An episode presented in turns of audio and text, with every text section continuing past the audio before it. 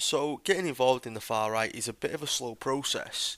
It's not like somebody clicks the fingers and you instantly become, you know, anti-Muslim, anti-Jewish, anti-immigration. It takes a while. Now, when you first join a movement, the people in the movement tend to be really like just really nice to you.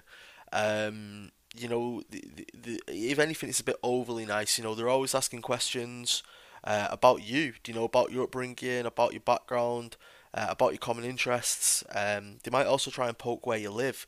You know, they're going to ask you a lot of questions and they're going to pretend to be really nice to you. Um, however, this is just a front to get you into the movement. If I'm honest with you, you know, after a couple of weeks, they'll show less, less interest. They won't talk to you as much, and you'll just become like almost part of the furniture. You'll just become like another number in the group.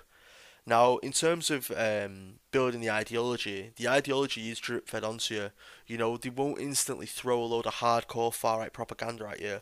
They'll start you off very basic. You know, they'll start you off with posts that may that may say things like, "If you think Brit, if you like British wildlife, share this post." You know, it'll start off, you know, very simple, very innocent, and then from there, you know, it'll it'll slowly start to adapt and change uh, where they slowly start to blame um, blame Islam or blame Jewish people for things that are going wrong with the country. Um, and, and and it is just a slow process, you know. Like I said, it isn't a instantly throw everything at you. It is a it is a very slow process in getting involved. In my personal story, it started off with um, with a post that said, "If you think British soldiers shouldn't be on the streets, uh, share this post." And because uh, my uncle's a soldier, I really connected to that particular post. And then within a couple of days, people were telling th- telling me things like uh, the only reason British soldiers on the streets is because all the money's going off in foreign aid. Now, of course, that is uh, that isn't true. You know, um, that that's that's not a fact.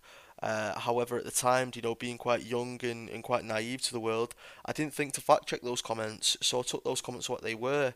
Um, and you know that, that's why I do always encourage people to, to always fact check what they're talking about uh, but from there, people are saying, you know, things like, you know, Muslim family of three gets seven bedroom house. Again, um, sh- sorry, they were saying uh, Muslim family three gets seven bedroom house or British soldier dies on the streets. You know, they was making up all these sort of uh, fake stories, and again, I didn't think to fact check them. Um, so it just goes to show that these these ideologies really do start off as something basic, and then from there they will drip feed this um, this sort of mentality onto you.